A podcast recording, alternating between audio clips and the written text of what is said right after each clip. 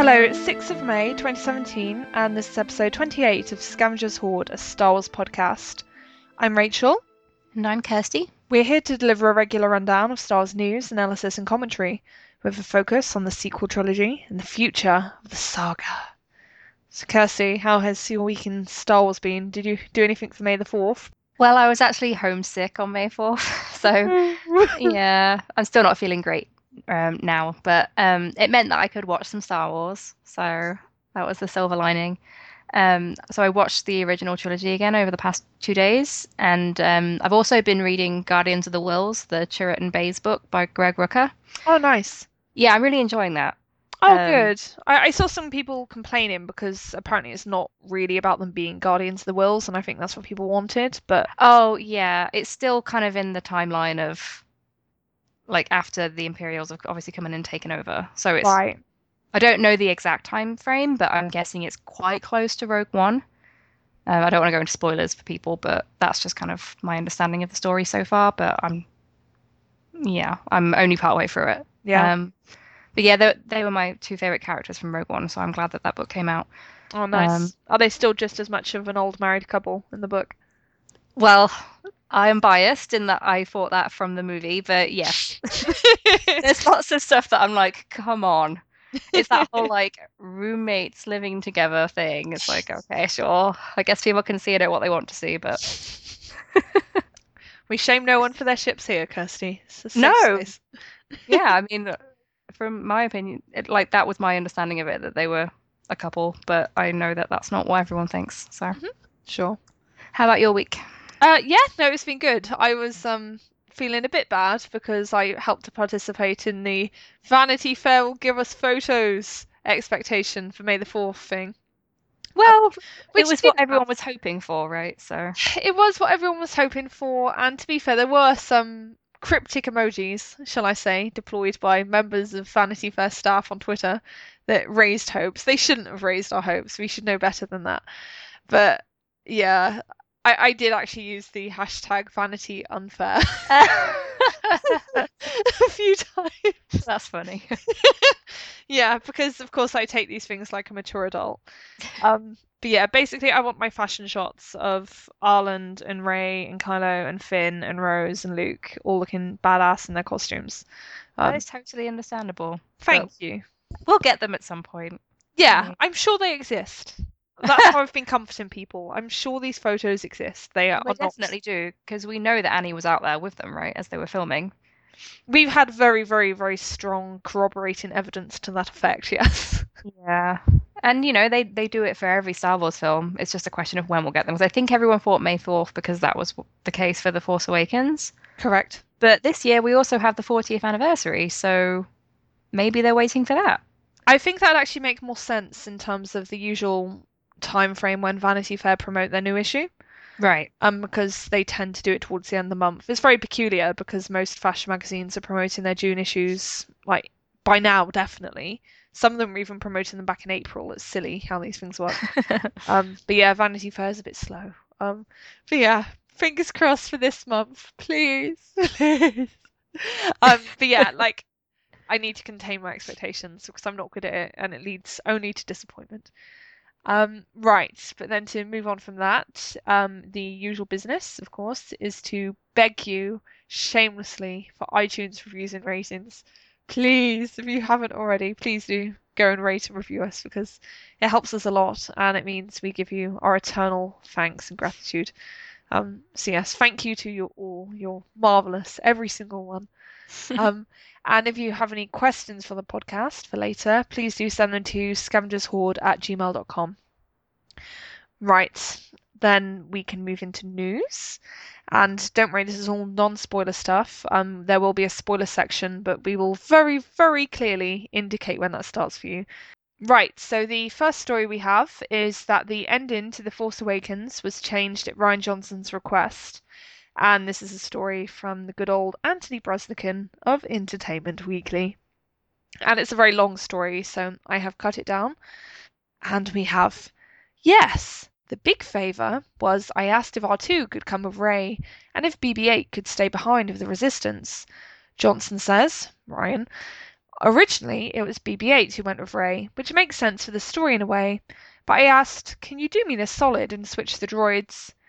BB 8 won't be shunted aside for The Last Jedi. He'll just spend his time as the familiar of X Wing pilot Poe Dameron. I love that it makes Poe sound like a witch. That witches have. That's just Yeah. weird. Um, and as you can see from the recent Star Wars Celebration gathering, the director and the roly poly robot have feelings towards each other. But everyone worried that Luke Skywalker might not have much of a role in the saga going forward, Johnson tells EW that his is the central story. Figuring out where his head was at was the very first thing I had to do when writing the movie. I had to crack this, and it had to be something for me that first and foremost made sense. Why did Luke Skywalker go off to this island? Johnson says. That was the starting point, and that's what the entire movie explores. We know the vague details from The Force Awakens. After the events of Return of the Jedi, the Rebellion became a new republic, and Luke founded his own Professor X like school for gifted students who displayed a sensitivity to the Force. One of them was his own nephew, Ben Solo, who became corrupted by the Knights of Ren. We still don't know too much about them. And Supreme Leader Snoke. Ditto. Taking the new name Kylo Ren, he helped slaughter his fellow students at the school. After that, his parents, Han Solo and Leia Organa, were driven apart, overcome by grief and shame. And Luke Skywalker retreated to a secret, sacred Jedi site on the island world of Ahch-To. But why did Luke run? Shouldn't he have stayed to fight to make this atrocity right? I'm a poet and I don't know it. Does fleeing make him a coward? I didn't want it to, Johnson says. There has to be a good reason that makes sense to him, and to some degree makes sense to us. This was basically our May the 4th offering from Entertainment Weekly. I know quite a few people looked at this and were like, that's it, seriously. But I think people forget that May the 4th, it's not really like a big news day, and it never has Mm. generally it's about saying, "Yay, Star Wars! Look at this marvelous mural of Chewbacca!" Woo! And all that stuff's wonderful. Don't get me wrong, but when you're kind of in the game for like spoilers and news and like real solid stuff about the future movies, I think you can build up your expectations in the wrong direction and get disappointed when you feel that you're not getting the information that you were after. But Mm. with all that said, I think this is quite a nice little detail, and I think you can read behind the lines of this and actually find a more interesting story that's going on. Like, not being explicitly stated as such, but still coming through if you pay close attention. Um, what did you think about this, Kirsty? Yeah, I mean, I liked the change that Rian made. I think that was the right decision. Um, because R2 obviously has that connection to Luke that BB-8 doesn't, Mm-hmm. and it means that we know we'll get scenes with R2 that we didn't have in The Force Awakens. I think people were quite disappointed about that. Yeah. Even as as great as BB-8 is, you know, Mm. um, they obviously have quite different personalities and temperaments. Yes.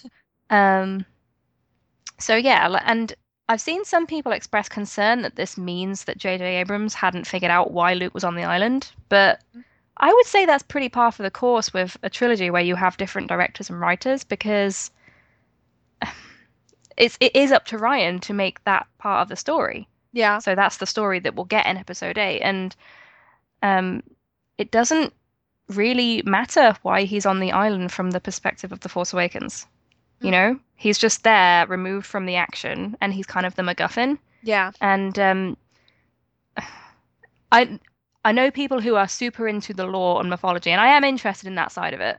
Um, but that stuff from a storytelling point of view is kind of background detail that serves to allow the characters to develop in a way that the writers want them to. So Mm. looking at the way episode 8 looks to be constructed with Luke and Rey isolated on the island um that's that's the purpose right so Yeah. all of the other stuff the explanation for why Luke's there as interesting as I'm sure it will be it's all a device to help Rey on her journey Yes. so it's it's to serve character development ultimately so it's a MacGuffin in itself even if it turns out to be very interesting Yeah. so I don't I don't think people need to worry about that too much Yeah, that is very true. I think, like you say, the whole idea of this isolated island where there's only going to be Rey and Luke, that's because that is a very particular relationship and dynamic they wanted to explore with those characters.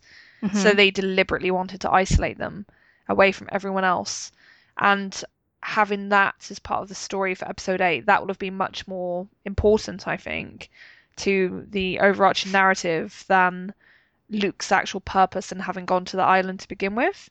And like you say, it's important that JJ didn't flesh out all the reasons for that because then what is there for Rian to do? Because he's just taking JJ's ideas and basically adapting them into a script, and that's not very fun for him. It doesn't require him to use his imaginative powers, I guess.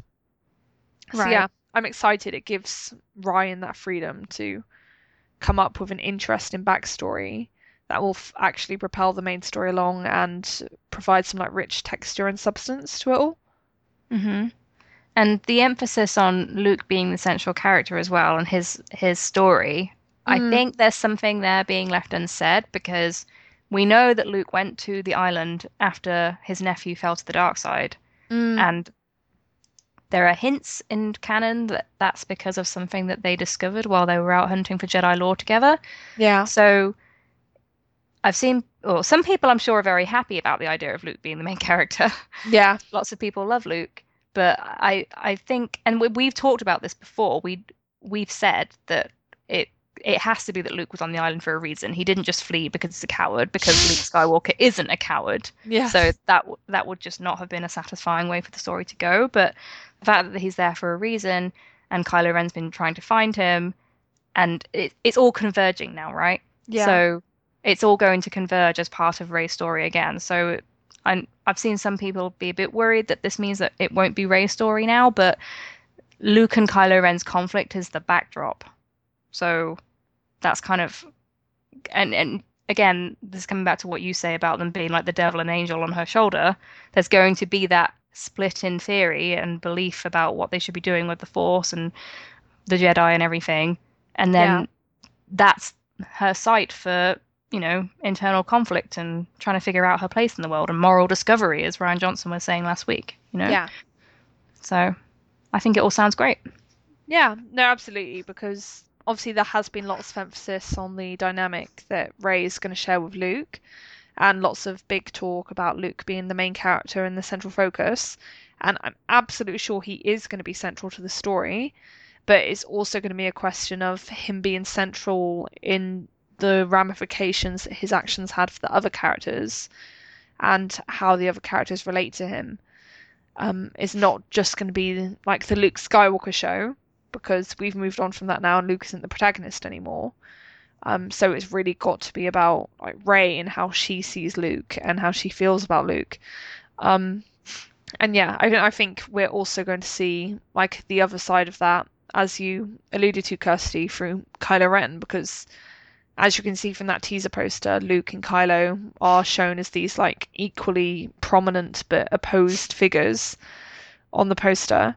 So yeah, it's natural that we're going to learn about both of the characters for each other's stories. We're going to learn about Kylo through Luke's story, and we're going to learn about Luke through Kylo's story. Mm-hmm. Um, so yeah, and I think ultimately Rey's going to be like in the middle and having to like weigh up everything that she hears and listen to what they have to say, and like form judgments on the base of it. And she's going to have really like tricky dilemmas to face and hard questions to answer. Yeah, I wouldn't be surprised if she decides they're both wrong and um, Yeah. figures out her own way of doing things. Yeah, But I we'll wouldn't see. blame her. Luke and Kylo aren't exactly great adverts for um, their techniques, to be honest. yeah, not not right now. Judging by the teaser, it's like okay, every this family is a mess. Exactly. Um. Oh yeah, and I guess just the other thing to touch upon quickly is the stuff about the backstory that's alluded to here. Um. Initially, it seemed quite interesting because um, it indicated certain things like um, Kylo helping to slaughter his fellow students and Kylo being corrupted by the Knights of Ren and Snoke. Um. So it refers to those things, but those things haven't really been confirmed or stressed in other sources.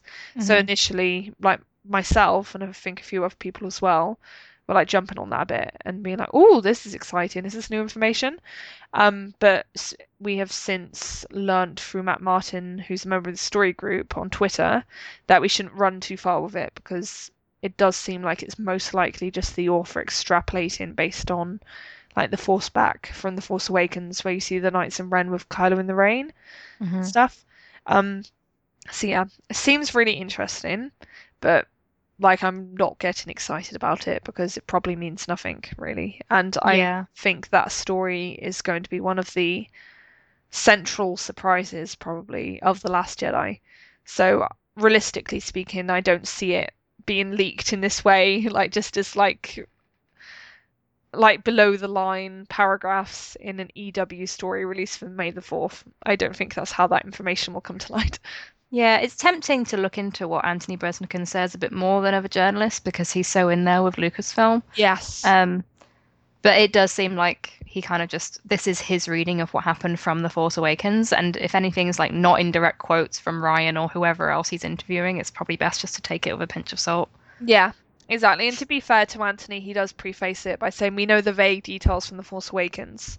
So that's probably his like journalistic way of saying this is the impression one is left with from The Force Awakens. Um so yeah, I'd say that's very like heavy extrapolation from The Force Awakens, but um Yeah, no one can agree on what happened in The Force back, so no, not at all. I do like the allusion to a Professor X like school. Hmm. I do not see Luke as a Charles Xavier figure. No, me neither.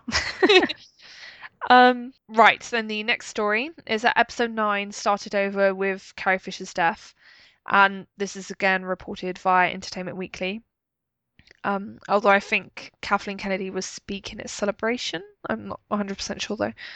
Um, obviously, with Carrie having passed away, it shook everybody, Kathleen Kennedy says. As they tried to figure out what this meant for Leia's continuing story, the only option was to leave their original ideas behind. We pretty much started over. So yeah, Kirsty, what do you think about this? I guess this was always going to be inevitable, really. Like you could never keep the story the same if in the first draft it was written under the assumption that Leia would fully be part of the story and then obviously tragically Carrie dies and Right. you get- can't like, have that. Yeah, exactly. I don't think it's anything to panic over because it doesn't mean that everything leading up until episode nine is suddenly irrelevant now. It's just that they had to do some rewrites yeah. to start over where Leia's part of the story was concerned. Yes. So I'm guessing the bulk of the story has not changed, but certain things are going to have to be adapted. yeah. Um, like my guess right now would be that if Leia was going to have a critical impact on Kylo's redemption, that kind of stuff will probably move over to Luke's role. yes. But who knows? Yeah, my feeling is that I guess realistically the only way to tackle this, if it's not tackled at all in The Last Jedi, and it doesn't seem like it will be, is I think to actually have it covered in the opening crawl. So Mm. obviously say General Leia Organa has been tragically killed or something. Oh, it's obviously going to be heartbreaking, but I don't think they have much choice but to do something like that. And then I think it's just going to mean that the whole film starts with a different premise because the film is presumably going to start with the aftermath of that death and people responding to that and reacting to that. So I, I don't see them doing it so that Leia only dies like halfway through the film Right. because you can't like have people talking about her throughout the first half as if she's alive and then suddenly be like oh god general leia organa's died and it all happens off screen Yeah, that seems more tasteless to me. yeah i think that would be really tasteless so i think the only option they really have is to have it happen right before the events of the film start and then like build the film off that which obviously would result in quite fundamental changes i don't think it will mean that all the characters' arcs will be like fundamentally altered. But like you said, stuff like Kylo's redemption, if Leia was going to have a big role in that, then that is going to mean there's going to be big adjustments to Kylo's role and Luke's role because he'd presumably because he'd presumably be taking some of that on himself. Right. Um, so yeah, that it's going to have lots of ripple effects basically. Um, I guess the only blessing in this situation is that there was enough time. Like, and I, I kind of feel awful for saying that, but I think it would have been immeasurably worse for the production if it happened like a week before shooting began, or something. You know, it would have thrown every. Oh, they, I think they would have had to postpone it. If Yeah. was what They- was going to happen. they would have absolutely had to postpone it.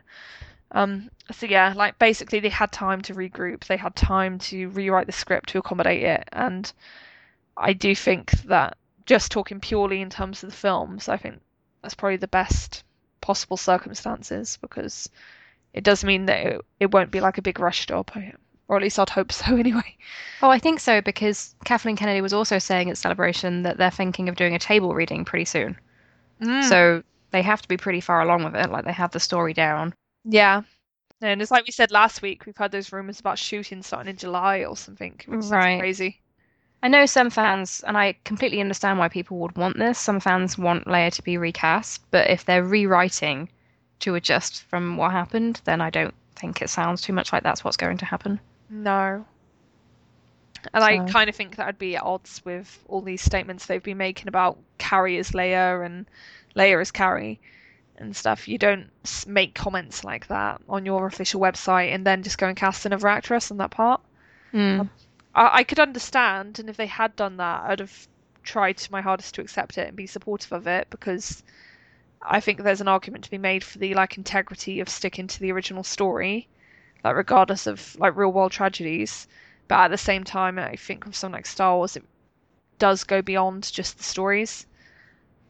Um, and yeah, like there was this sense that the actors and the characters are so intertwined that you can't really separate them out. Yeah. Um, but yeah, all, all very sad, but it seems like it was the only reasonable option. Um, right, then the next story is just that Lucasfilm has been confirmed for D23, um, which is not a shock. Um, and yeah, it was just on the official D23 website, and they've confirmed there's going to be a Walt Disney live action films panel on Saturday, July 15th. Um, and yeah, it's basically inevitable that Last Jedi is going to be there, and I'd also expect the Han Solo spin-off movie to have a presence. Yeah.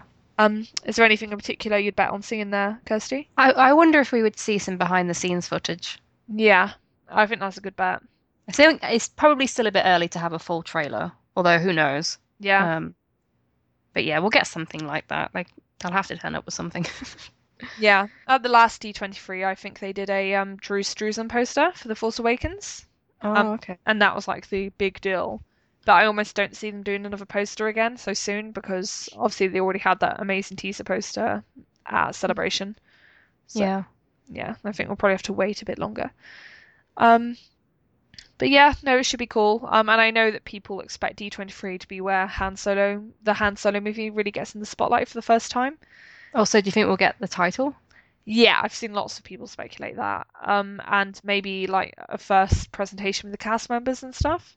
Okay. Um, Cool. and I could definitely see that. Um, I do also wonder there's going to be stuff at San Diego Comic Con because Force Awakens had a big presence there in 2015.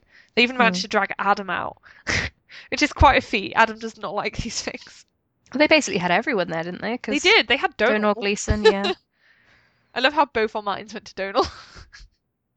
I, I just remember it because that was when he blurted out the name of Starkiller Base. Which you wouldn't think would be that big a deal, but it's Star Wars fandom, so everything's a big deal. yes. Oh, oh my god. I think they like prompt like a big deal because um there's like wasn't like Starkiller a character from the old EU. Yeah. Yeah, and people are like, oh my god, what's it mean? What's it all mean? And it's like I understand, I extrapolate and over exaggerate the importance of everything, so I'm not about to judge anyone. Yeah. My my favorite part of those interviews actually is so um Adam and Domhnall were both asked about like are their characters evil? And obviously they couldn't like answer definitively, or at least you thought they couldn't. So Adam was like, "Well, you know, wh- what is evil?" Like, uh, you know, trying to get very, very verbose with it and everything. And Domhnall was like, "Yeah, he's evil." like just straight up, yeah, Hux is evil. Domhnall's very plain speaking. which I really Well, it, it speaks to the different characters as well, right? Because Adam's made it quite clear before as well. He doesn't like to think of Kylo as a villain because Kylo thinks he is he's the one on the right side, right? So sure. To get into the mind of the character, but I just thought that was really funny from Domhnall. Yeah. Domhnall doesn't put pussyfoot around. On the subject of um, Domhnall and Hux, um, I just need to mention that I got the amazing Star Wars The Doodle Strike Back book. Oh It yeah. has the most amazing page on it with Hux. and it's like a picture of Hux, um, like just sat there looking bored and stressed out and annoyed, and um, there's like an empty space next to him, and it says, um, "General Hux just needs a friend. Draw one for him." I will not stand for this woobification of evil space Nazis. Down with this sort of thing. Down with this sort of thing. Yeah, I'm surprised that hasn't caught fire on Tumblr yet, to be honest. I think I just need to do a high quality scan, then we'll see. what I want to do is actually encourage people, like artists and stuff, to actually like draw in a friend for Hux. Well, I assume the obvious choice would be Millicent. yes, Millicent be the obvious choice.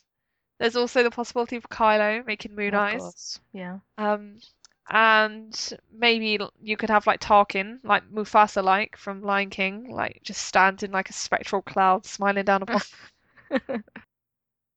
Okay, and then the next thing is that Laura Dern has spoken about working on The Last Jedi. Um, and this is two separate interviews. Um, the first one is from the spokesman. And she says, What I can say is I had the time of my life, Dern told the Associated Press. I felt like an eight year old every day at work, to go to work and be in makeup and hair and walk out in this community of people. And you know, be in a studio where you look down the corridor and you see Chewbacca. The mind, Dern says, melts, and you feel like you're at play.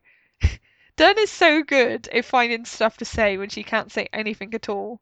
Yeah, but she's really not saying much except I really enjoyed myself. Exactly, right?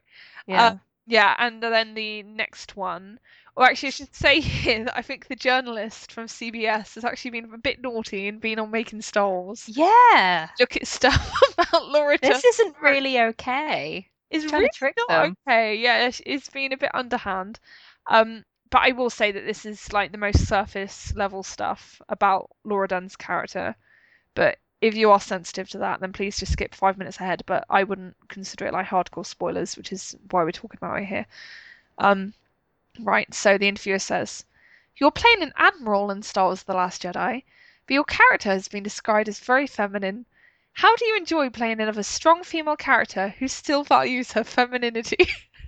oh my Hmm. god, this question. I haven't read that description actually, so I can't comment on who I'm playing. I don't know if that's the correct description, but what I can say that I love about The Last Jedi is that it empowers female characters, girls and women, and minorities, and an iconic female character like Carrie Fisher gave us. Part of the legacy of Star Wars is that women are not just part of the story, they make the story and the mythology of the story. That's always been there thanks to George Lucas and his invention. Being part of that is really exciting, and how they are flipping the script in terms of diversity in various roles. I feel super proud to be part of it. Um, so yeah, not okay, CBS, not okay. Like trying to catch her out, but Laura is so good. Like just the way she like expertly like dodges the spoilery element. Yeah, that really is a dodge because it's like, oh, I don't know about that. Sorry. But, I don't Let's know just talk that's about- correct description. But then she is kind of answering the question because she's talking about how female characters in Star Wars, you know, they can still be feminine and um, relatable. Yeah, and I like how she's saying that the female characters it's not like they're just pawns in the story; they actually drive it, and they're the Yeah. motivators behind the action. Yeah. Um, and that's really cool because that's something that's very important to me about Star Wars. That it's not like the women are just like passive objects; they they're actually there in the action, and they make choices and they drive the story forward. Oh, definitely. Uh, that's especially the case in the sequel trilogy, isn't it? So. Did you find it interesting that she implied that she was like working with Chewbacca? Um, yeah, but that's the kind of thing I always take with a pinch of salt. Mm, Um, I know Kelly Marie Tran was talking about how she was working with Mark Hamill, yes. and I'm I don't know. Right now, I don't know how that piece of the story would fit together, but I guess we'll see. Yeah. Um, but it could just be kind of a comment of, you know, you see people around set, and it doesn't necessarily mean that you're working together, but It's true. Yeah, I think unless it's like a comment that, like the one Oscar made last week about, oh, me and Carrie were being thrown around with the cameras on us, then that is categorically, yes, we are in a scene together.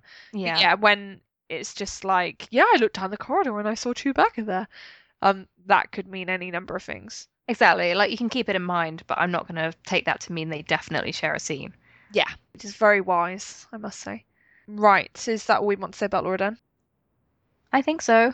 I mean, I maybe at D23 they would include these new characters as well. Yeah, I guess I'd probably see them being more at San Diego Comic Con rather than D23. When when is Comic Con again? July 20th to July 23rd. Okay, so it's just like a week later. So yeah, they're either going to go quite low key with D23 and then go super hardcore with Comic Con, or they're going to go vice versa. Um, I guess because I think there's more eyes on it, I'd expect them to go more hardcore at Comic Con. But we will see. And it might be the case that people at Comic Con get to see things that have already been shown at D23. So I could see that if they showed the behind the scenes reel at D23, I could see them showing it again at Comic Con. Um, but yeah, all remains to be seen. If they drag out Benicio del Toro and Laura Dern, I'd definitely expect that to be at San Diego Comic Con because Hmm. that seems to be the event where they get out all the cast members. You, like I do think you do get stars at D23, but not so much. Like you might get Yeah. one, two, but you wouldn't get like the whole cast. Okay. Well, either way, they're only a week apart, so I, I can wait that long. Right, then we move into a few questions. And the first question is from Cindy. Hi, Rachel and Kirsty. I'm super hyped about the new season of Twin Peaks, and thought you might be too, since you're both admirers of David Lynch's work. As a fan of your podcast and Twin Peaks, I'd love to hear your thoughts on the new season.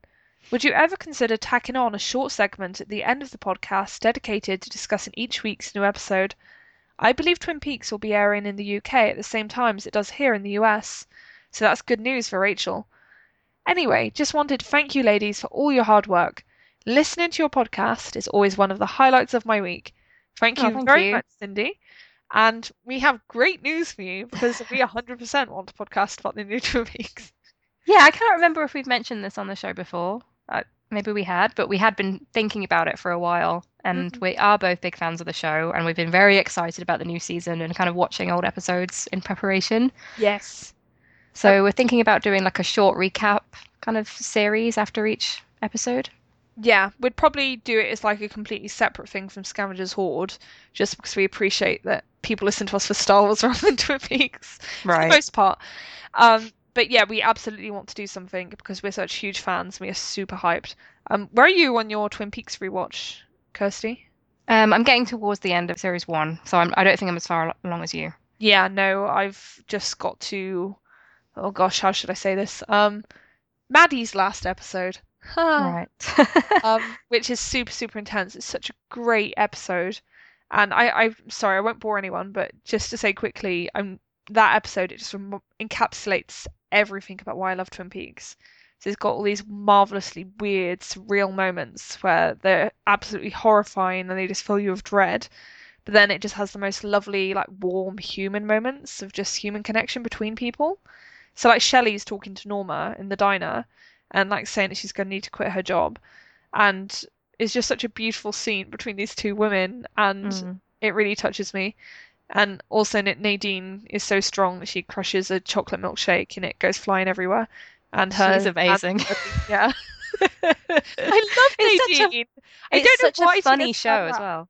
yeah. Oh, I mean, she's annoying in, in her own ways as well, but oh she's a she great is very character. annoying i think she's Yeah. better when she reverts to being a teenager to be honest i find her more entertaining then it's better than ed ed yeah. change the rails. Sorry, guys, I have no idea what I'm doing with my accent there. um, but yes, Cindy, we definitely want to do a podcast about Twin Peaks, and we are super excited. Uh, oh God, and how amazing was that teaser? Just seeing people's faces again. Yeah, it's Oh, it's bliss.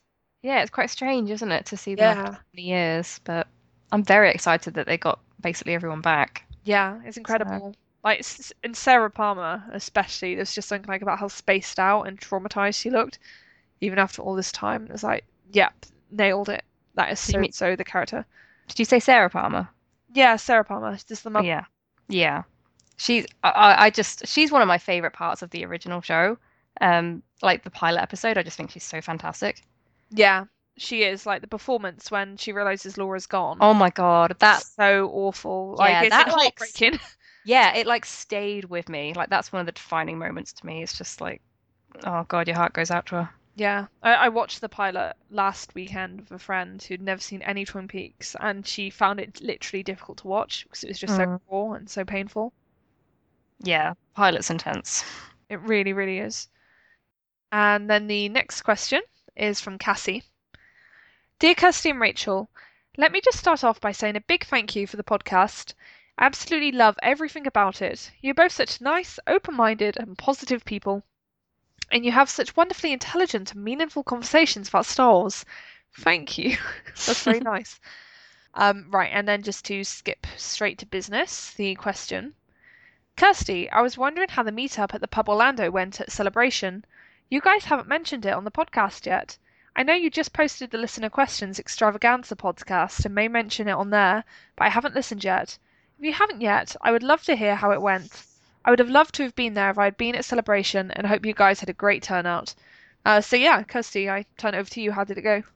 Yeah, it went really well. Like I haven't really been mentioning an awful lot of my personal experiences at Celebration because obviously Rachel wasn't there, so I kind of feel like I'm going to be launching into a monologue every time I bring it up. Um, but it was really cool. Like it was pretty casual. Like I just kind of said, "Oh, we're going to be at this pub," but I hadn't reserved anything because I had no idea of the potential numbers of people who would show up or if anyone would show up. um, so more people than I thought came. I, guess I didn't really have too many expectations, but um, we were just there. Like a group of us were there already. We just kind of went straight from the convention center that day, um, and then people were turning up in groups. Um, so I guess I should thank Erin and Haley for helping me out and kind of like trying to find more room for people to stay because Oh, um, yeah, it got a bit overwhelming at times. I was just like, oh my gosh, so many people came. I didn't expect this. That's so cool. How Um, many people turned up? Would you say? Uh, I didn't count, but it was probably in total it was probably about 30 people. That's but they were kind of- amazing. But they were kind of sat in different groups because we hadn't reserved an area, so people kind of had to mingle around. Yeah, sure. Um, so I'm sure not everyone got to meet everyone else. Yeah. Um, if we do another meetup at a different convention, like if you come to Celebration in 2019, we need to be a bit more organized about it. Sorry. Yeah. I think Um, that's amazing. We've only haven't been doing it for a year. I, I wouldn't have expected like Joe Boggins to turn up. well, I I think people um like brought along their friends and stuff. Like I and I know people kind of in the ship were coming who like they they knew about the podcast and had maybe listened to one or two, but they just kind of heard, oh, it's like a meetup with Raylo shippers. Do You know what I mean? Oh, yeah, sure. No, that makes sense. Because I got some messages afterwards from people who've been like, "Oh, I didn't realize that you were Kirsty when I was chatting to you. Like, I love your show." I was like, Aw. "Okay, "Thanks." Were you just kind of- like unassuming, like in a corner, kind of? well, of course, I wasn't like, "Oh, this is my event." You know, it was more like for every, it was for the listeners to meet each other. You Yeah. know, So, You should have like worn like a sash across your chest saying "Podcast Queen." definitely, I should have done that. so it's pretty cool because I I met people who I didn't know listened to the show, but um also people who'd like written some of my favorite fan fiction and meta and stuff. So that was kind of a cool surprise because then but they tell you their username and it's like, oh, I know you, you know. Um, so that was pretty fun. And everyone had fun like speculating on what the poster and the trailer could mean because obviously they were still very new and fresh in our minds. So I just want to thank everyone who came because it was it was really fun. Like I and I hope everyone enjoyed themselves. Oh. Um, and it was kind of a good way to start winding down from celebration because that was obviously the Saturday night and the Sunday there weren't an awful lot of panels on. Like I didn't end up going to any panels that day. I just kind of went to hang around on the exhibit floor um, and kind of say goodbye to people. And then the last few minutes before I had to leave for the flight, um, I met up with CT from Knights of Rant, which is one of my favorite podcasts. People should go and listen to that if they don't already. Oh, they Um, did an amazing um, breakdown of the trailer, didn't they? Yeah, they did. They're a really great show. Um, so yeah, it was cool to meet her. Um, I think Solo was around, but I just didn't get to meet her, and I had to leave, so that was a shame. But um, yeah, I I really had a good time at Celebration. But there are things that I'm if I go when I go next time, um, I will try and be a bit more organized because I was speaking to Charlotte at Skytalkers about this actually. Like, you could see people um, on Twitter and you would know that people were around and you'd think, oh, I, I should go and say hi to that person. But like this, I was thinking on the the Wednesday night when we were all queuing up for the 40th anniversary panel, I Mhm. kept seeing people who I follow on Twitter and like we're mutuals and that talking about being in line. So I knew they were there. and I I should have gone and said hello and been a bit more proactive. Yeah. Um, but you think at the beginning of the convention, you're like, well, I'm here four days, there's plenty of time. But then it races by. yeah, sure. I never got the chance to meet up with them because it was like, well, they're not always just going to be around in the same room as you, you know? Oh. So I will grab my chances next time. Yeah. Be far more proactive about it. Um, Is it Carpe Diem? Seize the day? yes, exactly. Yeah. Because you, you just think, oh, well, I'll see them again, you know? yeah. But you won't necessarily. Yeah. Um, and I, I did see some people around who I was just too shy to say hello to, and I kind of regret that as well. But oh. if people listen to our quick reaction after the trailer, you can tell that I'm losing my voice because I hadn't taken care of myself, Yes. and um, there was just too much excitement going on. I probably screamed a little too much. Um, like, what made you scream loudest, Kirsty? Was it the poster by any chance? Yes, that's like the first thing we saw, and it was unexpected. I, I hadn't anticipated. it. There, I just kind of thought we'd get like a teaser. Like, Yeah. well, obviously, that was going to be a big deal by itself, but the, Yeah. the post was really exciting. I screamed Um, at the poster I was literally just in my living room. It was Well, there you go.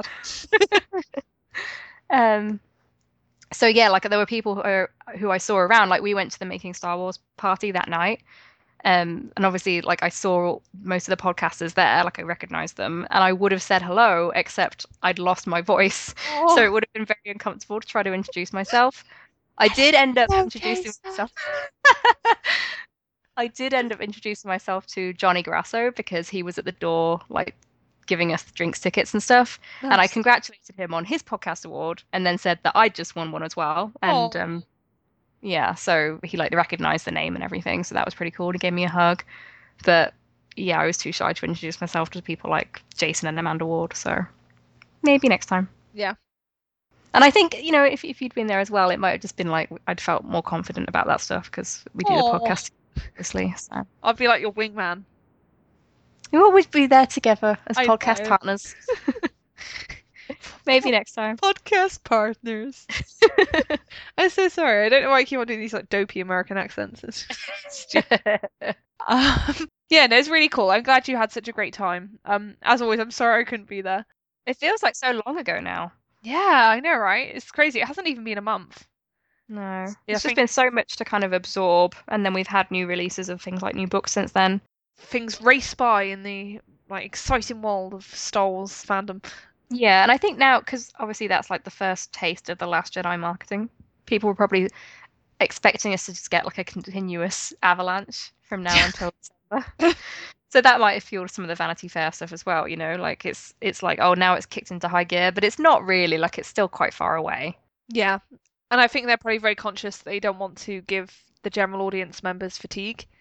They don't Right. want to like wear people out on all this stuff and exhaust the goodwill. Um, which I think is sensible. I don't necessarily like it for my own selfish reasons, but it makes sense. Yeah, I mean, and they've they've got other films to promote as well. You know, I, I know Lucasfilm don't so much, but at Disney they've had Guardians of the Galaxy this week and everything as well. So Yeah, absolutely. Um, right, that is us done basically with non-spoiler content, and that of course opens up the forbidden doors to Spoiler Kingdom. I shouldn't. Do it. I shouldn't. Do it! oh, it's so cheesy. so so cheesy.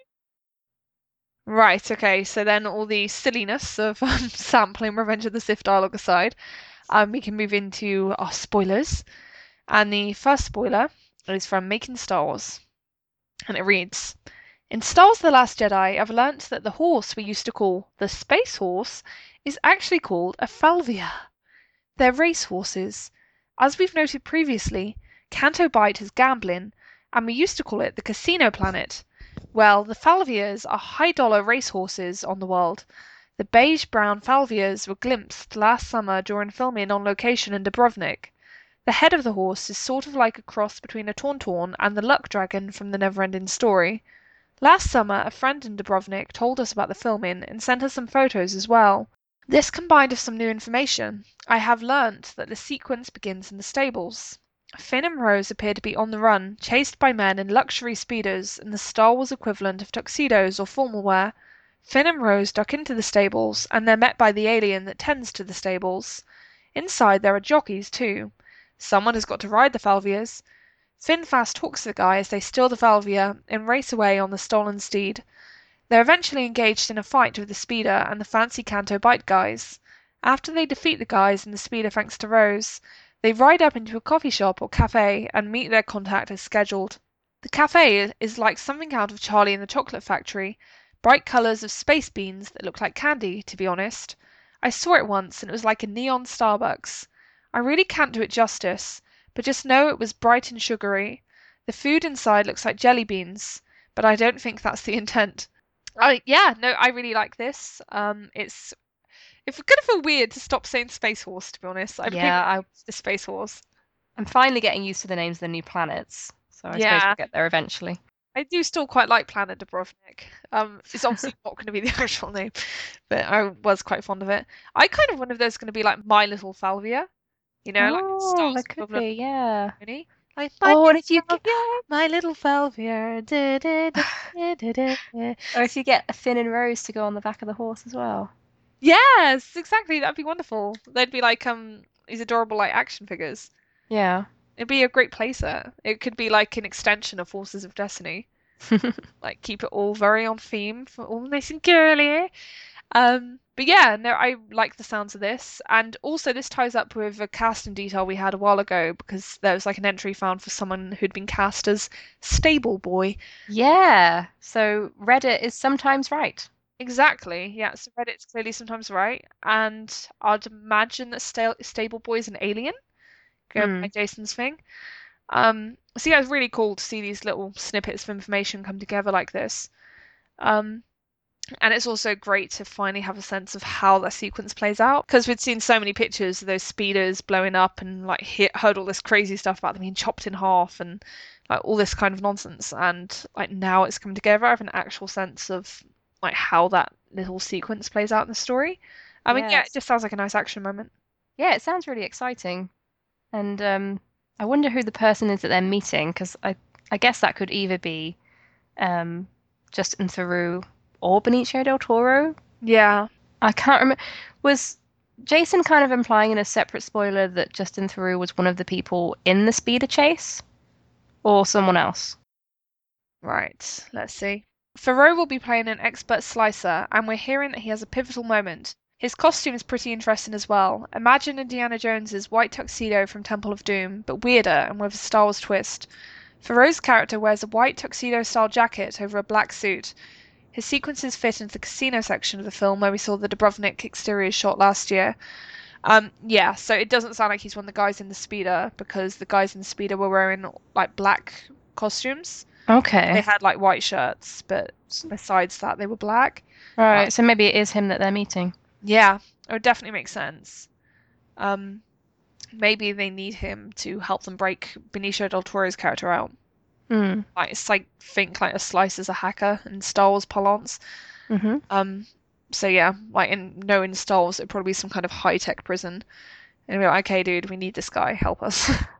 I'm really excited about this, the way that he's describing the cafe as well, because that ca- sounds like something brand new, like not necessarily, it's definitely not like something we saw in the original trilogy, but it, it also doesn't sound overly like something we've seen in the prequels either. yeah, it sounds I think the closest we really got is probably that bar that um, Anakin and Obi-Wan go into with the, the death sticks. Oh, do you mean like the nightclub? Yeah, but it, Microphone, sa- it yeah. sounds different from that as well, but just something completely new, which is really cool. It does. It's gonna be really interesting to see this kind of like urban environment, like that Mm. not Coruscant. Like I like Coruscant. I think it's a really cool planet, but obviously Coruscant, it's not like there's any like surface level to that planet because the whole idea is that everything is like in high rises and in hmm just this constant traffic. Um, whereas in Dubrovnik, it's clearly got streets and like it's more grounded, I guess. hmm So it'd be interesting to see that kind of infrastructure because I think we even saw those like clothes shops. Like there were clothes shops being set up in Dubrovnik, and that is Yeah. just so awesome. Like who knew? Um, right, then the next story is that we just have a roundup of some spoilers from the more recent episodes of Now This is Podcasting. Um, I need to say thank you to Shino from Reddit for writing this summary because it saves me lots of time and keeps me from a laborious task. So thank you. Um, the first set of notes they're from episode 177, and they go. Rose's character is more of an engineer than a maintenance worker. The trailer isn't indicative of the texture or feel of the film, as Jason has seen it so far. From costumes and what he's seen, Jason thinks most of what was shown in the trailer is from Act 1 or early in the film. He doesn't think the tree which the books are in is the same tree we saw in the leaked set pictures. That's very interesting. Mm. The shot with Phasma walking through burning debris is likely part of Finn's adventure and inside of the Mega Star Destroyer. Jason believes that the shot of Kylo's shattered helmet is on the floor of the medical bay, which Kylo gets treated in. He totally hasn't seen a picture of Kylo in a hospital bed with an FX droid next to him and a shattered helmet on the floor. When Jason saw the original costume of the Knights of Ren, they had Luke's green lightsaber in their possession. For Luke's costumes in The Last Jedi, Luke hasn't seen any lightsaber. He's seen a walking stick and a cattle prod type of stick, but no lightsaber. Yeah, so obviously we'll move on to what was summarized from the next podcast soon. But just from that, what stands out to you, Kirsty? Um, I suppose the idea of the trailer not being indicative of the overall texture and feel of the film, Mm-hmm. which indicates that Jason's seen much more of it. Yes. So hopefully there are more spoilers coming down the pipe. Yeah. I think that to me it's probably means that he's seen lots of really like unique and imaginative stuff. So I think about the description of like Snoke's throne room that we Mhm. had last time and like now this like crazy cafe in Canto Bight. Like there is absolutely no sniff of that in the trailer. Right. Basically, you get up to and inside of like hangars and stuff like that, which doesn't really reveal much. I guess we get that one glimpse of Crait, but Yeah. it's Overall, it's quite seconds. conservative. It assumes people want to see things they're already familiar with. Yeah. Um. But yeah, like there are lots of interesting parts here. Obviously, the one that you mentioned before, the the idea of the books not being in that tree that we've seen, because that would be a fair assumption to come to, and I think it was an assumption that I'd made. Yeah. Uh, So I wonder if that is like a flashback or something yes. in a totally different location, like when Ben and Luke were traveling together around the galaxy or something like that. Yeah, like isn't there a thing in Shattered Empire where Luke gets like a sapling and he keeps one? Like maybe he took one of the saplings, and this is heavy extrapolation, and he planted that at his like own Jedi temple, Jedi school, whatever you want to call it, and that when that like reached maturity, that, that he then used that as like a library or something. Oh, maybe. So then it could be a flashback to that. But yeah, so many questions. Maybe that's Kylo's mission. He's going around destroying all the Force trees. I'd believe anything. I can't remember the tone of when Jason was talking about this on the podcast, but when he says he totally hasn't seen the picture of Kylo, I take that to mean he has. Yeah, like I, I like I'm really bad at reading like sarcasm and irony and anything like that. I'm so literal. it's really bad. Um, and yeah, so I'm definitely not the best judge. I did interpret it as him saying, "Yeah, I've totally seen this." Well, that's cool because I mean, we were talking about how, you know, why would there be all that glass around the helmet? But if he's in a hospital, a med bay, like that makes sense, right? Hmm. Um, so there'd be equipment around that could be damaged and stuff. And if that's right at the beginning of the film and he smashes the helmet, that makes a pretty bold statement. Like presumably before he's dragged to Snoke and punished for whatever happened. And yeah, I'd love to. Like, I'm just fascinated to learn the context of that scene. Mm. Like, I'd imagine, like, we first see him when he's lying in the hospital bed and he's just distraught over everything that happened and filled with rage over having been be- beaten, like he was at the end of The Force Awakens. And then maybe he just takes out all that, like, frustration and anger on the helmet. It's like, Mm. no, I don't need you anymore. Ah! then he gets lightsaber happy. Um, but yeah, we really don't know. Which is a boring thing to say, but yeah, we don't. If that's what happens, then it does set up a cool. I mean, they already were foils in The Force Awakens, but obviously, if you have Finn waking up in a bacta suit as well, it's like a direct contrast. Yeah, I could see them doing like a direct cut from like Finn to Kylo or vice versa. Um, like when they're sleeping or like when they're in their like various recovery positions. Um, because they did that at the start of The Force Awakens, because you obviously have Finn putting his stormtrooper helmet back on, and then there's just a smash cut to Rey, and she's like and it's the same like kind of close up. And Mhm. she's got her scavenger gear on. Yeah. I've noticed for a while Jason has been hinting that Luke might not have his saber. Yeah. I think he might be trying to let people down gently. Yeah, some people are really attached to seeing him with the green saber again, but I'm not sure it's going to happen. Yeah, whenever I watch Collider Jedi Council, you'd kind of think that's the raison d'etre for The Last Jedi to have Luke um, ignite the green lightsaber and just do lots of cool stuff. Well, there was an early spoiler that kind of led people to believe that was what was Yeah. going to happen. Yeah, no, and that was from making Star Wars, so I'm sure that's what they understood to be the case at the time. But yeah, just indicates, I guess, that this early information you can't always take it at face value. Yeah. Um, right, and then the next set of bullet points is from episode 178 of Now This is Podcasting.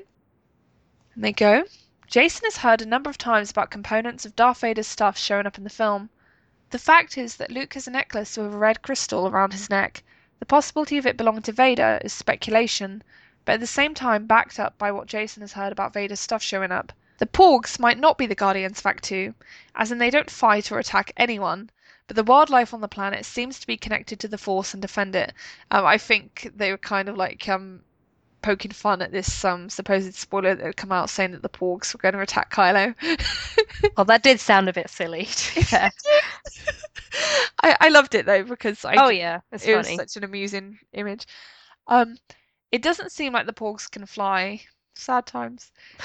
they have no connection to convoys. Sad times. There was a picture with Luke Skywalker and a Porg, and that was the number one connection of the scene. Like, can you remember the con- more of the context for that, Kirsty? No, I don't know what that means. Yeah, I'm confused. Hmm. Or maybe that he was like trying to converse with them or something. Maybe. Maybe that's the central relationship of The Last Jedi, Kirsty, Luke, and the Porgs. Well, wasn't there that weird 4chan spoiler at some point that was like Rey gets kind of freaked out because Luke keeps talking to the birds? yes, that was the same one that had Luke, um Kylo being attacked by the convoy. oh, okay. yeah. So not sure. Can't keep track. Yeah, so much. if Rey and Luke are story A, Finn and Rose are story B, and Chewie and R2 are story C, the Porgs will show up in story C. Well, where's Poe's story? That's a good question. Maybe that's story D. Beneath the porgs.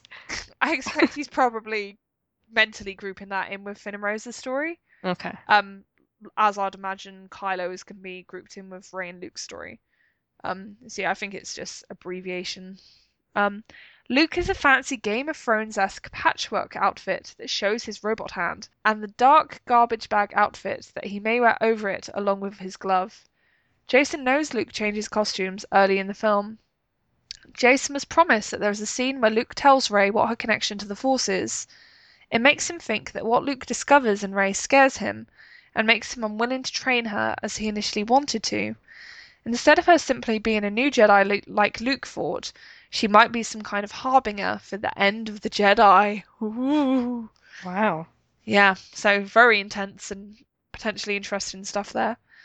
Um, yeah, with the stuff later on, I think Jason stresses it himself in the podcast that it's his impressions and his speculation and his theories based on the stuff he's heard.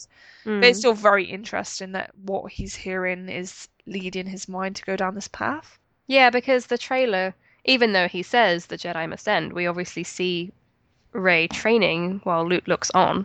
Yeah. Um, but maybe that's not something that happens straight away. Maybe initially he's not sure about what he wants. Yeah.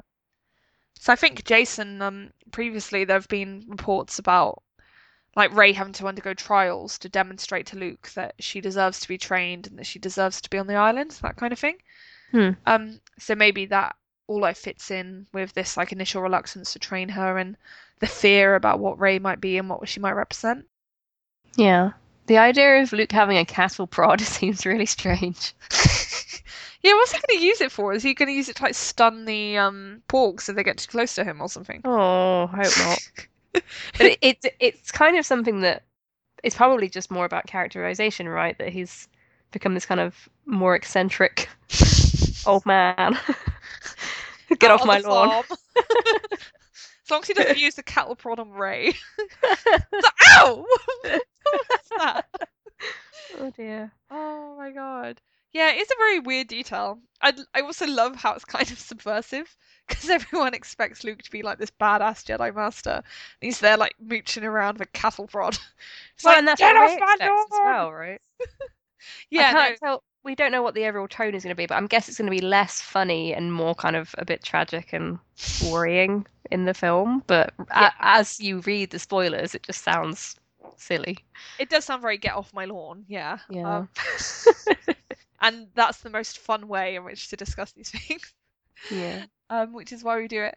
Um, I like the sound of this Game of Thrones esque patchwork outfit, although Mm. again I'm confused. I don't understand what that means. Yeah, they have funny ways of describing the outfits because this thing about the garbage bag, like the, I, I'm guessing what he means is kind of a weathered textured leather because he compared it to um the costume, the the cape that Kylo has, and like that poncho that you see Rey wearing. yeah, So if they're all wearing this like heavy weathered leather, that makes sense for the climate that they're going to be in, obviously. Mm. Um, but yeah, I think maybe they just got like a bad image one time and thought it looked like a garbage bag, but that would be plastic, not leather. So I do wonder if it's maybe something that's like just started early on, like you say, when they maybe got like a low resolution image or something, and then like Space Horse, it just kind of stuck. Like, oh, there's the garbage bag costume. Lols. yeah, he did also acknowledge. I can't remember if it was this week or last week that the the Vader cape connection. It isn't that Kylo's literally wearing Vader's cape. Yeah. So I think we were right early on when we said that it's probably that he would he heard that she, he was wearing a cape, and then maybe the source suggested that it could have been Vader's or something like that. Yeah. I think that's very common because a lot of these sources who are reporting to Jason, I expect they're massive Star Wars fans as well. So Mm. naturally, their minds go to things that suggest connections to pre-existing Star Wars stuff, yeah, um, which is perfectly natural. But yeah, like it does mean that you can't always take these things at face value. Um, yeah, like it's really interesting to me that Luke seems fright almost frightened of Rey, or at least that's the impression that Jason's getting. Um, like what is she? Mm. Obviously, that is like the question of Star Wars fandom right now. But yeah, I do wonder if it's going to be like related to the connection between Rey and Kylo Ren. mm, I did wonder that because like it's obviously been used a lot in like shipping circles and stuff. But there's been like this talk of like a force bond between Rey and Kylo. And that's not completely baseless because obviously in The Force Awakens they are literally in each other's minds. Right, and then the stuff from the data bank kind of backed up that idea of them having a connection and Yeah. intertwined destinies and mysterious. Yeah. Exactly, and I do think it's reasonable to think that Luke would be very frightened if she had this like intimate mental connection with Kylo, because Kylo's obviously the one who destroyed everything before, and he's probably afraid if she comes to him and she has this like link to the person who destroyed everything the last time, then well, it's all just going to end again, isn't it? So what's the point? Maybe the Jedi should just end because it seems like I'm not getting any luck here.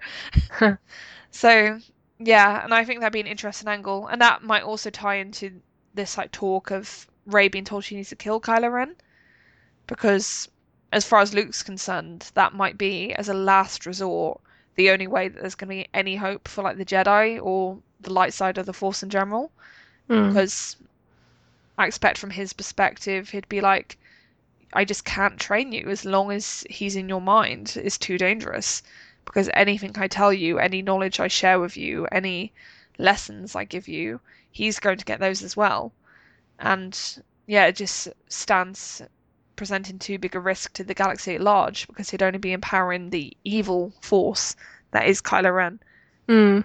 Um, that spoiler, I'm starting to take more of a pinch of salt these days because Yeah. Jason, Jason hasn't mentioned it in a long time. Yeah, So I know we got that about this time last year coming out of the island reports, but a Yeah. lot of that has been walked back. He hasn't Yeah, mentioned that part specifically yet, but um, I don't know. Und until he mentions it again, I'm not trying to invest too much in that idea. yeah. But I know it was quite shocking for people when it first came out. Yeah. I'm not like married to it or Yeah. anything, but um, I'd say it's kind of still in play because it hasn't literally been walked back yet. Like you say, Oh, sure, yeah. it's becoming very like clear that we should be definitely doubting that Luke ignites the green, Right. so to speak, and trashes the Knights of Ren in that fight because from what we're hearing, that seems kind of unlikely now. Um, well, Jason's even suggesting that it's probably not the Knights of Ren. yeah, exactly. Who knows? everything is up in the air, basically. Yeah. Um, right. Is there anything else you'd like to say about that stuff? Um, I don't think so. Okay, cool. Well, then we will move on to what is going to be our spotlight for today. And this is going to be a look at the some of the photos that were shown at the panel for The Last Jedi at Star Celebration. Um, and we promised we would look at these um, a while ago, and we're only just getting to them. And we wanted to talk about them in spoilers because, yeah, I think the only way we can have like a full and truly interesting discussion about these images is just to binge totally on like the stuff we've been hearing from various people. Um, and yeah, so I will try to put some of these images in the video as well, so that then people can see what we're talking about as we talk about it. Um, but don't trust me 100% on that because I will try, but the important word here is try. It'll Mm. depend on my video editing skills. So thumbs pressed.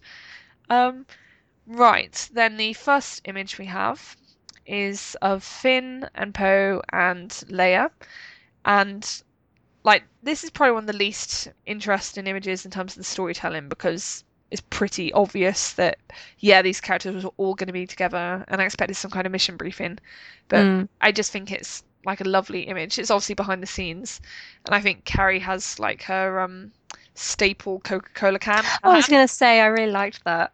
Yeah, it's so nice. I was watching the um WizardCon panel with her yesterday, I think, and I just loved how she just had this glass of Coca-Cola in her hands all the time. It's like the ultimate brand ambassador. yeah, and has her feet up on the console. Yes, it's so Carrie. It's like ah, space stuff. good, uh, good footrest. Um, yeah, it's just lovely. Um, does this image say anything in particular to you, Kirsty? Um, I mean, it kind of seems like it would be towards the beginning of the film, like Yeah. just after Finn's up and yeah, kind of getting back to up to speed with what's going on and as you say, probably being given a mission. Yeah.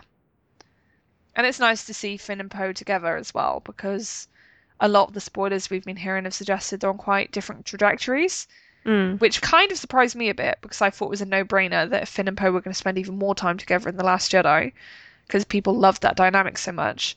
I, I totally think it's a good choice to split them up because then it makes it more interesting and allows them both to be tested. So if they were together, then it would almost make things too easy because they're Yeah. such good friends and they can rely on each other and they can trust each other. But then if you separate them from each other, things become much more like perilous and exciting, I think. Yeah, I can understand why people would make that assumption if they didn't know about Kelly Marie Tran, and Rose. Yeah. If you've been keeping up with spoilers, it's been quite well known for a while that Finn and Rose were going to be spending a significant amount of time together. Yeah. Um, and like you say, if these characters already have a bond and it's kind of similar to Finn and Rey, then how do you really test them? Yeah. So there's not really a huge amount of conflict there unless you bring in something else. So Exactly. Um, right. Then the next image we're going to talk about is the one that shows Kylo and Hux. And like this is initially three images. But it has Captain Phasma too. Yeah, it does have Phasma. I actually cropped her out of the image on our notes because I was Because just you're a sexist. Yeah, I, I'm a flagrant sexist, Kirsty. I hate my own sex. It's like, God, women, women. God. No, I. It's just like I'm sorry, I just can't get down with Phasma. Well, she just looks the same. Yeah, she just looks exactly the same, and I just wouldn't have anything to say. So- I mean, we, we've been promised that she's going to play a more prominent role. Yeah, no, and to be fair, we will talk about her later because there's Yeah. a much more interesting photo of Gwendoline Christie with the helmet off with um Finn and Rose.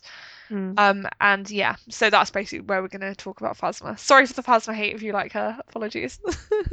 I think Uh, she was just included in this because it's like, oh, the First Order are back, you know. I mean, for some reason they're not including Snoke, I'm guessing. it's the evil trio. Yeah. Um, Hux's hair is parted a different way. it is, yeah. Important details. To be fair, it actually almost looks to me like they're trying to make him look a bit older. Oh, maybe. Yeah, which might be because a lot of people said he looked like a toddler throwing a big tantrum. He did look very young to be a general, which I know is part of the character, but He did. I think they might be trying to give him a bit more credibility this time. Um, Mm. which if they're giving him a more mature look, that might fit into that. Um, but yeah, he looks very like cowed there. I'm guessing this is all in character stuff, unless like well, actually no, it might, maybe it's just behind the scenes because Adam is super intense at all times. Oh yeah, exactly. If they're kind of staying in role, that could Yeah. be it too. But in that case, I suppose it still would be in character. So Yeah. Um. But yeah, these the expressions on their faces and their stance, they do say to me that we're looking at images of Kylo and Hux rather than Adam and Domhnall. Um. And yeah, it looks to me like they're either getting or about to get a huge ticking off. it's a pretty big pout. It is, yeah. They look very scolded. it's like, I'm sorry. I know it went very wrong. And this was the first look at the scar as well, right? It was, yeah. I was like, what? Where is it? yeah. Wait, can I get my magnifying glass out? Yeah, exactly. It's like so barely present. Yeah, and Kylo looks very healthy and in very good condition considering what happened to him. Um, and yeah, he has like a tiny little baby scar, which is very cute, and nice and aesthetic. um, yeah, with Hux, do you think he's going to survive past Act One? I'm not. I'm not sure. Mm. I we have to hear more spoilers, but the fact that we haven't just makes me a bit concerned. Yeah, like I, I think I wanted to bring it up just briefly because I was thinking, and I seem to recall before The Force Awakens came out, he had hardly anything on him from making Star Wars either. Oh, okay. So while it's tempting to say, hmm, it look- does look very suspicious for Hux, wouldn't bet on him not being in the film in a fuller capacity, basically. Yeah, He just does generally seem to be a character who flies below the radar. it did surprise me. When, like when I thought about it, I was like, "Oh, wait a minute. There have been no spoilers. Maybe that means he could die." But it's also just maybe that's just a section that people don't have sources in. So I expect everything Hux did was almost certainly studio stuff. Yeah. I think things are much more nailed down anyway. right. Um, when um, like Kylo and Hux, or like either together or separately, when they are being chided, do you think we might see a return of that compassion dialogue from Snoke? I think there could be a variant of it because they're going Yeah. to need to kind of get people up to speed. Like they're going to have to explain a little bit about what happened towards the end of The Force Awakens. Mm, So they're they're going because I mean we saw in the commentary as well. J.J. Abrams recognized that people weren't super clear on the fact that Kylo like regretted killing his father and then like the reasons why he was acting strangely around Rey. So Mm. that they're going to have to have a little bit of exposition in some form yeah. and to kind of set the scene like that he's ordered to go off and find her or whatever. Yes. Um, so it just makes sense to have a little bit of recap from Snoke there, and Snoke is basically an exposition device, right? Yeah. Um, so I, I can see that happening. Yeah. And and again, just like working off the premise that it is true that Luke wants Rey to kill Kylo, I could see the parallel to that being that Snoke orders Kylo to kill Rey Hmm. because he can see that he's still conflicted. He can see that there's still light in him, even though he's killed his father. So then it's like, well, like it's this girl, isn't it? That's the root of all the problem because you had compassion, because you didn't just go in for the kill and get rid of her, because you were like, oh, you need a teacher, and everything. Like it all went horribly wrong. Um, so yeah, you need to eliminate her, and unless you do that, I'm not gonna believe that you're actually committed to this. Um, so I could see that being the situation where you have Kylo and Rey, and they've both been told by their respective masters that you need to kill each other. Because I think then that would create a really interesting pretext for their reunion, so to speak. Yeah, that would be really tense, wouldn't it? Yeah. Because, like, I think they'd both s- struggle with that and deal with that in different ways. Yeah, I mean, you'd know on one level that neither of them could succeed. Like, neither of those characters can die just like that. Yeah. But you'd start to wonder, well, how are they going to get out of that situation then if one of them has to kill the other? Um, and then if it turns out that they decide not to, then what happens then? Yeah. Think create a very interesting like hinge point for the story. So it sent it could potentially send it spiraling off in a very different direction. Mm. Yeah, and I guess the only other thing to say is that there was a lot of talk about um Kylo's eyes in this particular shot because um basically Adam has hazel eyes. And in the image his eyes seemed kind of vaguely yellow. I guess you could say. And I did see some people interpreting it as Sith eyes, but yeah, as far as I'm concerned, that's just not a thing. Like it does literally just look like the light catching on his naturally hazel eyes. Yeah, I I saw that from a couple of people, but most people seem to be fixated on the scar. So Yeah. Scargate was the big deal. Yeah, Scargate got the most attention. There was no eye gate, thank heavens. Right. Then the next image is really interesting actually. yeah. So it shows um is obviously a behind the scenes shot, but it shows Finn and he's stood right in front of Phasma, who's like sat down. And then behind them there's a bunch of stormtroopers with um Kelly Marie Tran as Rose. And yeah, you can see she's wearing something around her neck. Would you say the like rectangular thing that like Kelly has, is that like a script or is that like some kind of prop prop I it's too hard to tell. Yeah, it's way too blurry, unfortunately. Didn't we hear that she was going to be wearing a medallion of some kind? Yeah. We did, and I was just wondering if that might be it, but it seems like a very funny shape for a medallion if it's like rectangular. Yeah, it looks more like it would be a script or something. Yeah, I do think it, she's wearing something around her neck though. As you can see, like a white funny, Mm. but that might just be like the lapel of the uniform. So yeah, God, this is such such minute speculation. I love it. I know. this is what we do with our free time. Um, but yeah, so I think we've previously heard rumors about um Finn infiltrating a First Order base, and this clearly seems to be from that sequence because, like, Rose is definitely in a First Order uniform, and underneath the dressing gown he's wearing, I expect John is as well. Um, and yeah, I guess the first sniff we had of this was actually from a Daily Mail article. Um, and amusingly, it seized on this because um, Princes William and Harry went to the Star Wars set, and apparently they actually filmed stuff as stormtroopers. Does that mean they're the stormtroopers in that photo? They might well be actually. like, there's one, the one furthest to the left, who's like talking to the guy, kind of looks a bit like William, but it's really too vague to be completely sure, to be honest. Um, but yeah, it could be him basically. Um, but yeah, the Daily Mail ran with this because the princes were on the set and they briefly described a scenario. And they said the princes dressed up in full stormtrooper gear and filmed a scene in which Rey and Finn infiltrate a secret base. The rebel characters are in a lift with Benicio del Toro's character when a group of stormtroopers enter, two of whom are William and Harry. Yeah, so I think this shot might actually be quite closely related to that because that is, I think you could easily describe that as a group of stormtroopers behind Hmm. Rose. Um, and they're clearly on a first order base. Um, obviously, there's no Benicio del Toro here. Um, and it's important to say that the Daily Mail article seems to be mistaken in reporting that Rey was with Finn because I, I'd imagine that the original comment that got corrupted was, oh, it's like like maybe like John and like a girl or something, Mm. just a generic description, and people are like, oh, a girl, it has to be Rey.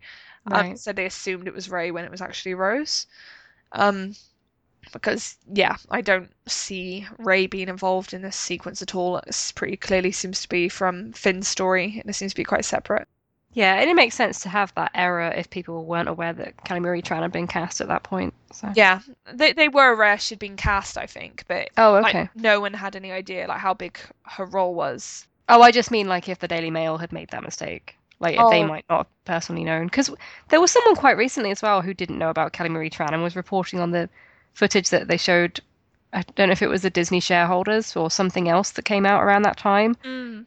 And they were describing her character but didn't know who she was or anything like that. Yeah, no, there seems to have been lots of like misreporting basically because people weren't aware of how crucial this new character was going to be, and they just made assumptions. Mhm. I think that's what happened. Um, yeah, and the other interesting thing to talk about here is that obviously this is Phasma and Finn in the same photo. And we have been hearing really interesting things about Phasma and Finn from our friend Boffin Spy on Reddit. Um, yeah, and they've posted a few things about like the interactions between Finn and Phasma.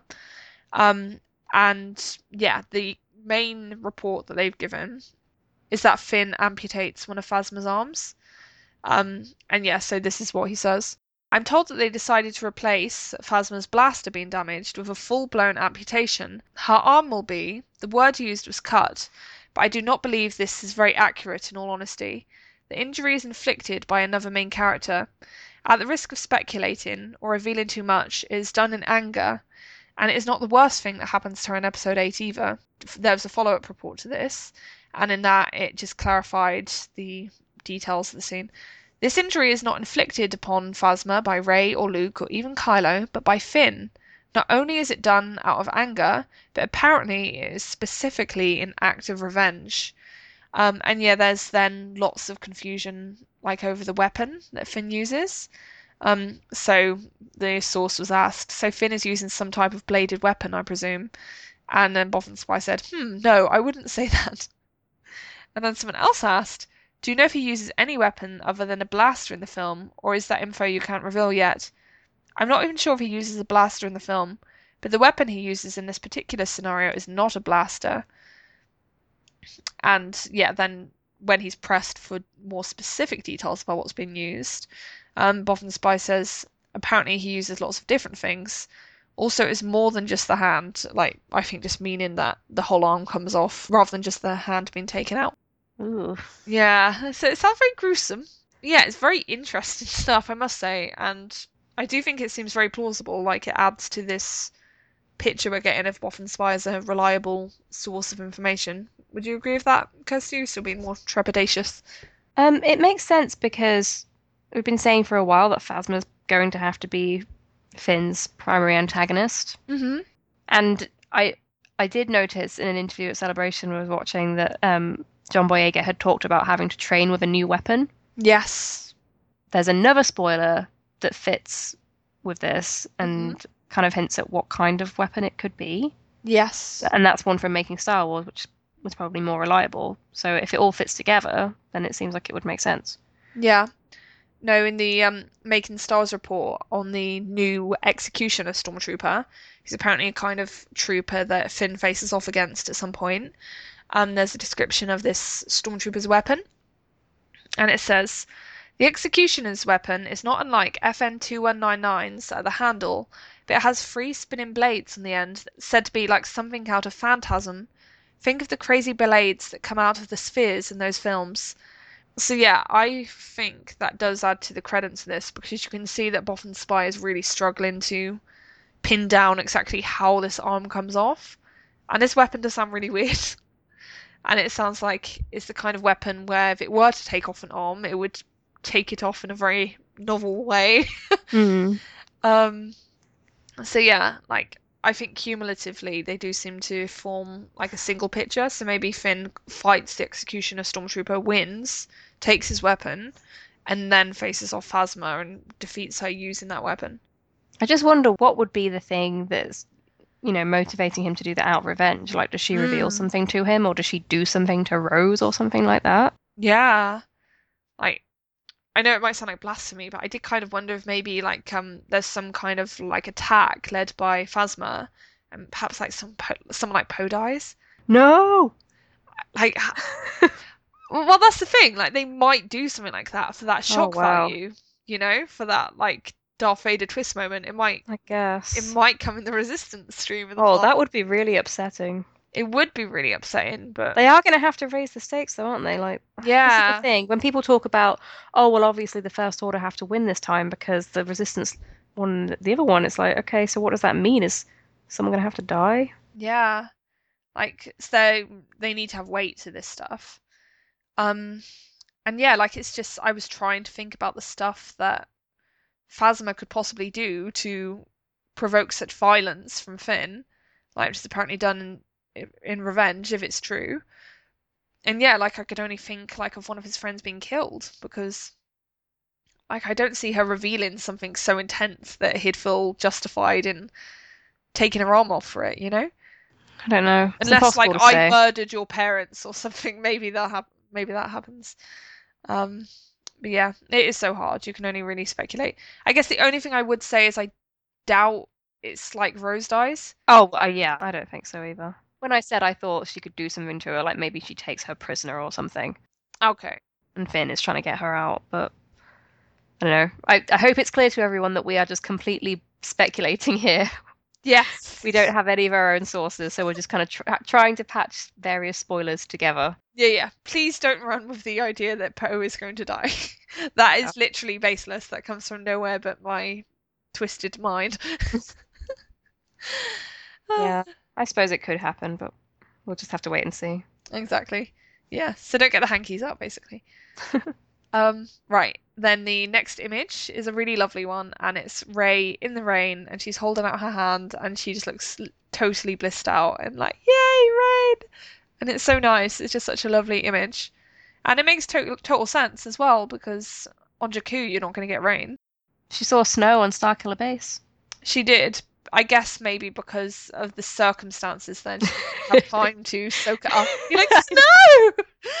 That'd have been a really No. funny interlude if, like, just for like 15 seconds, she just stood there, like, held her hands out and, like, felt the snow coming down. Well, had it been more realistic, as in not Star Wars, she could have been like, wait, what is this stuff? Yeah. And, and if it had been realistic, she would have frozen to death and got hyper. Oh, yeah, I know, in her tiny little layers. I was like, Rey, that should not be comfy, remotely comfy. And I, and I find it so weird because at one point they pay lip service to that by having Rey get Finn's jacket. He's clearly given her his jacket. But then, like, they just randomly swap clothes again. Yeah. And jacket's back on Finn. And it's like, I need scenes. You need to explain this to me. I don't like costumes just teleporting from people. Yeah, I think the continuity got a bit messed up with lots of things. They started taking things out. Continuity in The Force Awakens is complete ass. And I say that as someone who loves that film. I love it. but continuity is often non-existent when it comes to costumes. yeah. Like my favorite is Kylo returning to Rey's interrogation cell from like Snoke, and I could swear like he has at least three different looks in that pi 15 second period. it's like guys, seriously. Um, yeah, but with this lovely image, like, does it say anything to you, Kirsty?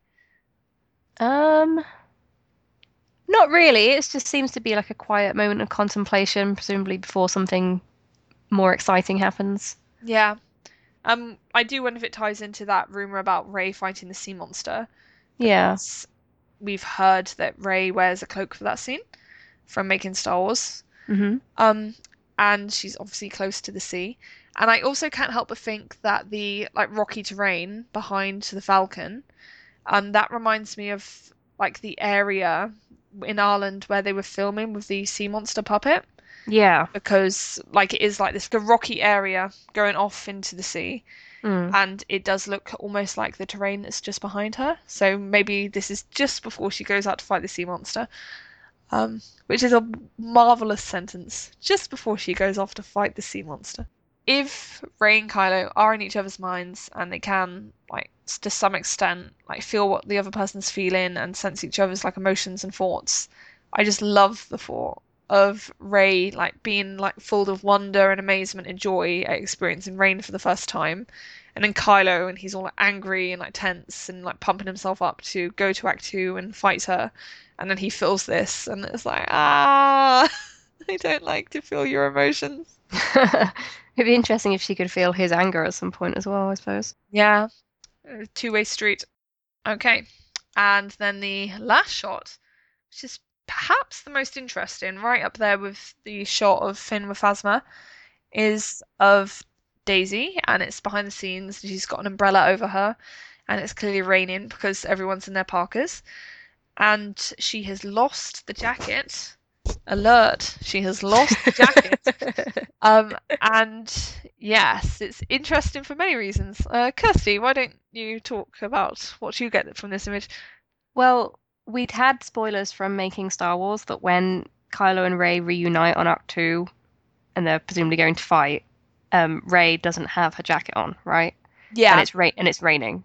yeah. At the time, Jason said she doesn't have a vest on, but he has to mean a jacket because, yeah, like vest, she definitely has the vest. So Yeah, which is it's just it's kind of funny to me. Obviously, they're going for maximum drama, but she doesn't have the jacket on at the moment when she probably needs the jacket most. In a torrential downpour and in the middle of a fight, oh god, she's not going to be very comfortable. it, it doesn't mind. Have you ever seen like Kenny Everett sketches, Kirsty? No, I don't think so. Kenny Everett, who's like a like radio presenter and he also did like a comedy sketch show on TV, like in these early 80s, I think. And there's a sketch called All in the Best Possible Taste. and he like dresses as a woman. And like almost every story that this woman who tells, and she's like this ridiculous like chat show host, is like, and then all my clothes fell off. and I'm sorry, but there's just something patently ridiculous to me about what scenario is contrived so that when it's pouring with rain at a time when rain needs maximum cover, like just the jacket comes off. it's like how? Right. Especially as there's that clip in the teaser which leads you to believe she's running towards the fight. She's probably not. It could they're tricking us, and then it could be a totally different moment. Mm. But she's running towards because Kylo's in the next shot, and she's wearing her jacket then, right? Yeah. She's got the full-on costume. But Maybe- this looks like a moment of transition because if she's taking that off, and then like maybe her hair gets wet and comes down, Yeah. um, that could be her leading into the new costume that we've seen from the Battlefront images. Yeah. Maybe if she's Rey Kenobi, Kirsty, right? It could be like that moment in Revenge of the Sith where um Kenobi like dramatically drops his cloak. And so because Rey doesn't have a dramatic cloak to drop, she dramatically drops her jacket. And it looks a bit pathetic and lame. that could happen, I suppose. It could. You'd expect Kylo to be the one removing the cape dramatically, but he'll probably keep it on because it just looks so much more dramatic billowing on the cliff. Yeah. I'm gonna be I'm gonna try and be a mature adult about this.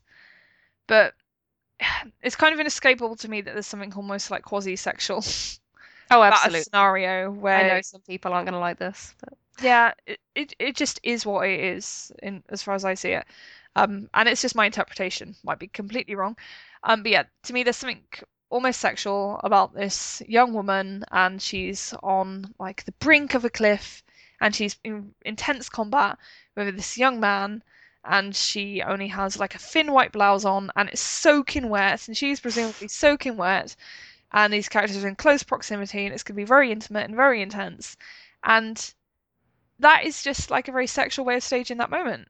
It just is. And it reminds me of all these tweets and comments we're getting from Rian Johnson about him thinking that Star Wars is in a large part about this like adolescent experience.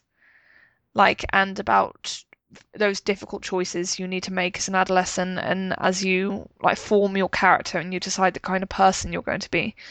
And as far as I'm concerned, a big part of the adolescent experience is about like forming like your identity as like a sexual being and expressing your sexuality and falling in love and being attracted to people and all those different elements. Like teenagers are not sexless.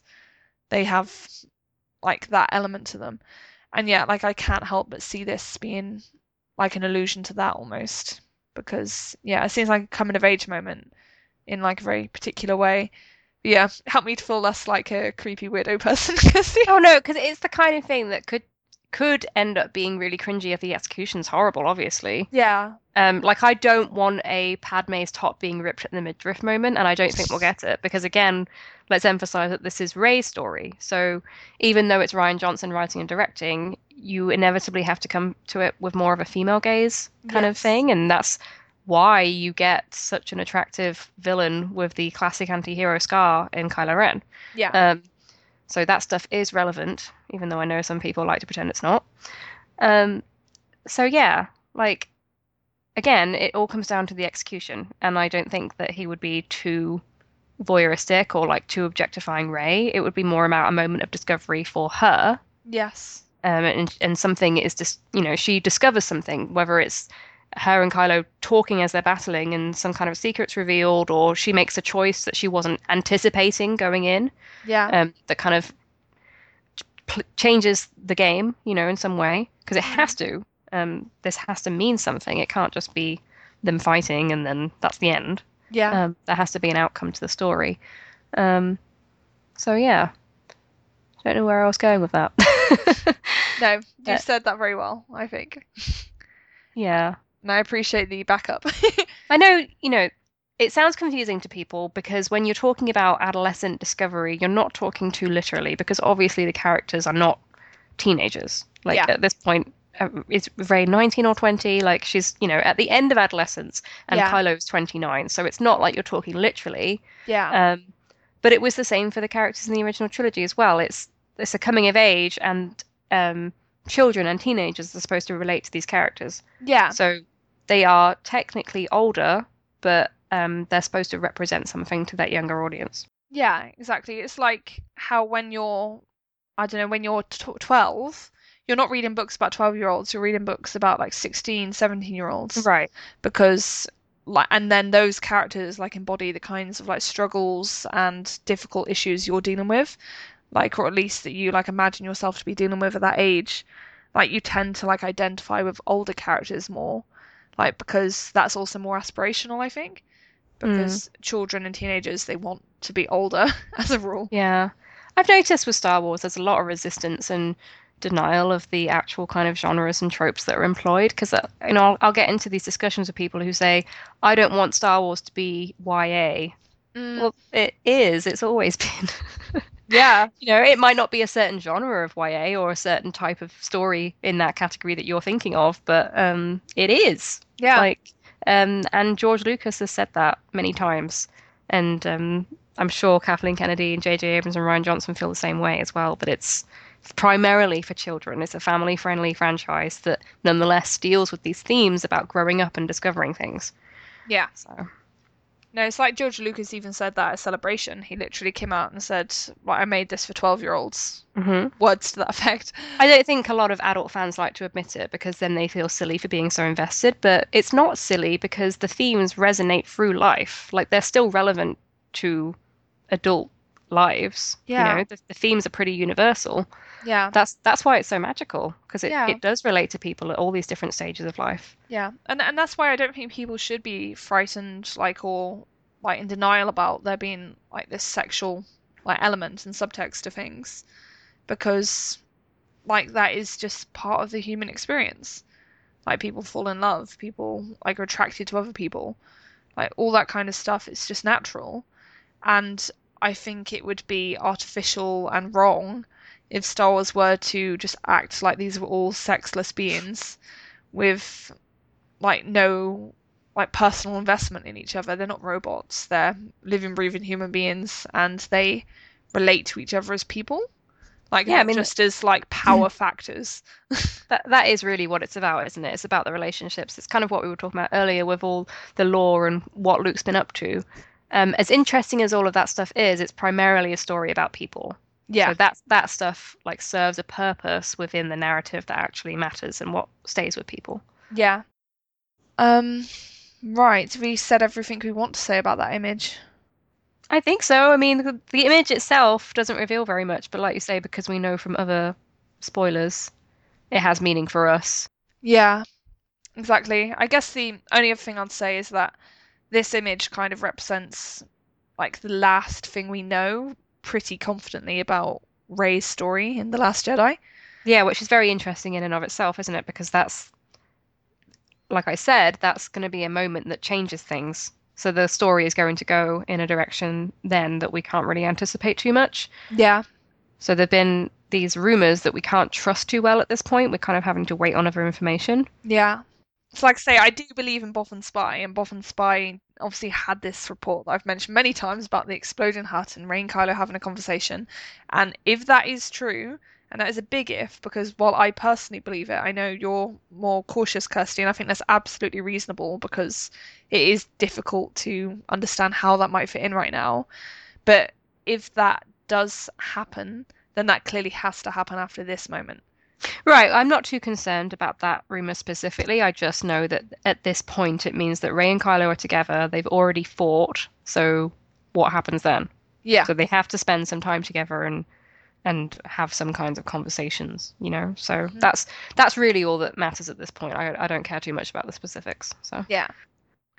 Um, right, so I think that wraps us up. I hope you enjoyed our meticulous over-analyzing of these images. um, and yeah, like I say, we don't swear by like our interpretations or anything. It's just by the very nature of what we do, which is that we have a Star Wars podcast. We do like to read stuff into things and just have that focus. Um, so yeah, we'll probably be proven hilariously wrong, but time will tell. Yeah, it's just kind of fun to try and fit the spoilers that we already have with the content that's coming out now, like from official sources. Yeah, exactly. It's kind of like a jigsaw, isn't it? Yeah. Yeah. fun. It does make it fun. Um, right. So yeah, if you have any questions for next time, please do send them to scavengershoard at gmail.com. And if you want to find me, you can find me on Tumblr at Star Wars Nonsense and on WordPress at Journal of the Star Wars. Where can people find you, Kirsty? I'm Bastila Bay on Tumblr and Scavengers Hoard on Twitter. Thank you so much for listening, everyone, and until next time, bye! Bye.